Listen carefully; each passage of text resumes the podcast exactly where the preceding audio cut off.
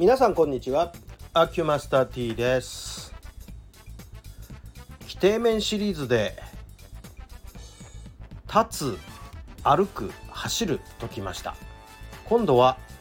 乗ると言ってみましょう。乗る乗るっていうのはいろんなものがありますがまずは、まあ、足が不自由だとまずは車椅子ってことが考えられますね。車椅子だと椅子なんですがまあ、車椅子に限りません。椅子に腰掛けても座る乗るになるんですよね。それから動くものに乗る場合もあります。まあ、自動車だと材を取る形になりますね。四輪車。以外にも二輪車であればまたがる。これ乗馬もそうなります。それから滑走する乗り物で言えばソリみたいなものはそういうものですね。例えばリュージュスケルトンあるいはボブスレー滑走するものに乗るということもあります。いずれもこの場合の規定面というのは、まあ、お尻をつけられる乗り物でしたらお尻をつけている面と足をつけている面太ももがくっつくようであれば太ももがくっつく面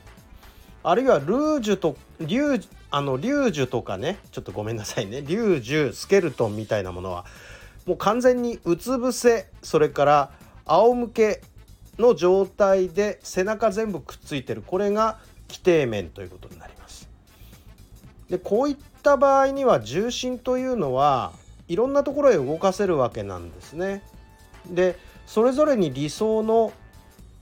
まあ、これは重心の位置えー、ウェイトポジションと言ったりしますがその位置によって快適な動きができるということになります。それぞれの姿勢で快適なウェイトポイントは変わります。あと障害者であれば障害の程度によってあるいは障害の質によってウェイトポイントを置ける限界というのもおのずと決まってきます。でこういうウェイトポイントをどこに置くか意外と乗り物であってもこの位置に特に、えー、私なんかはあのスクーターで走る時もあるんですが、まあ、自転車も同じですけれどもどの位置へウエイトポイントを乗せるかによって安定性が違ってくるんですね。前傾もあれば、えー、普通の中間姿勢もあれば後傾して乗るようなバイクもあります。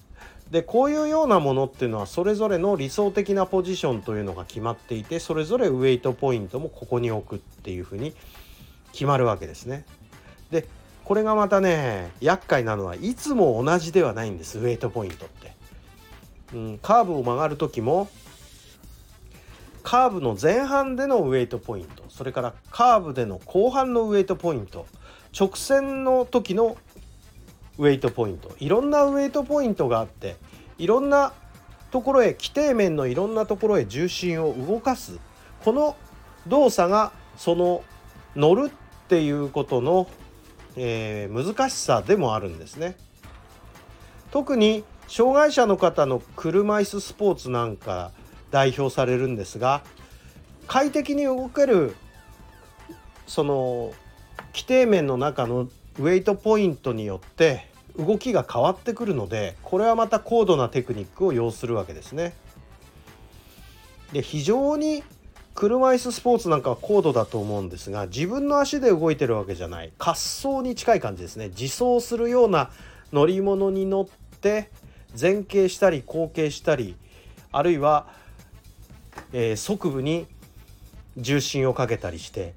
で運動能力の多い少ないっていうのはこのウェイトポイントをどこまで限界まで動かすことができるか中には車椅子にベルトがついていたりして落ちないようになってたりもしていますこの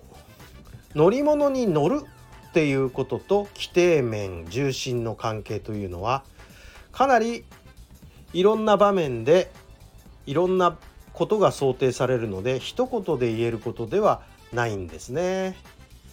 ですけれどもそういう点で見ればいかにバランスを取ることで難しさがあるのかということをお分かりいただけるかなというふうに思います。ちょっとざっくりしてますが今日は乗るについてお話ししてみましたありがとうございました